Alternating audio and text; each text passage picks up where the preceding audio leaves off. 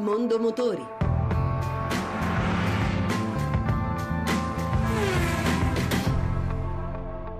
Buon pomeriggio e buon ascolto da Lucia Voltan. Il 2014 è stato un altro anno difficile per il mercato dell'automobile, ma con quale bilancio si è chiuso e quali le previsioni per il 2015? Abbiamo girato le domande a Massimo Nordio, presidente dell'URAE, l'Unione Nazionale dei Rappresentanti dei Veicoli Esteri in Italia. Ma si è chiuso con un ulteriore invecchiamento del parco circolante perché le famiglie italiane comunque non sostituiscono la loro automobile, poi tecnicamente per così dire il risultato numerico è stato leggermente superiore a quello dello scorso anno che è stato uno dei più bassi nella storia degli ultimi 30 anni, ma in realtà questo è stato dovuto alla crescita di alcune categorie di noleggio, particolarmente noleggio a lungo termine, quindi il dato reale è che le famiglie italiane continuano a comprare pochissime automobili. Quante ne hanno comprate complessivamente nel 2014? Eh, nel 2014 ne hanno comprate circa il 60% del totale, quindi intorno a circa 900.000 macchine. Cominciamo con qualche previsione per questo nuovo anno. La previsione per quest'anno è che in assenza di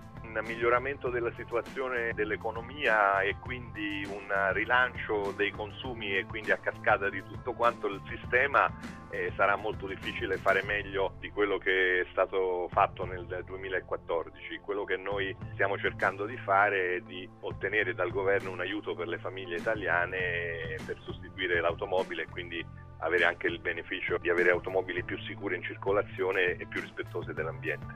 Voi che richieste fate al governo italiano per sostenere questo mercato dell'automobile? Abbiamo proposto un meccanismo di detraibilità di parte dei costi d'acquisto dell'automobile, quindi un ulteriore beneficio che si aggiungerebbe ai benefici già esistenti piuttosto consistenti in termini di sconti e di facilitazione all'acquisto.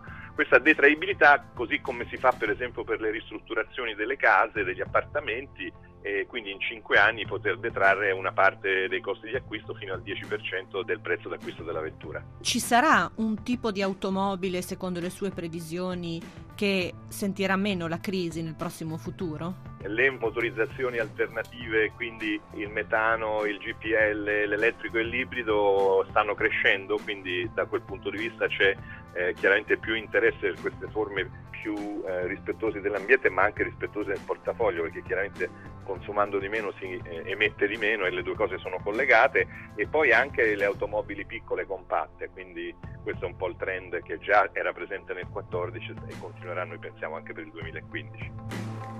E anche per oggi abbiamo concluso, se volete riascoltare questa ma anche le altre puntate, potete farlo al sito radio1.rai.it. L'appuntamento con Mondo Motori è per lunedì prossimo, sempre dopo il gere delle 14.30. Buon pomeriggio!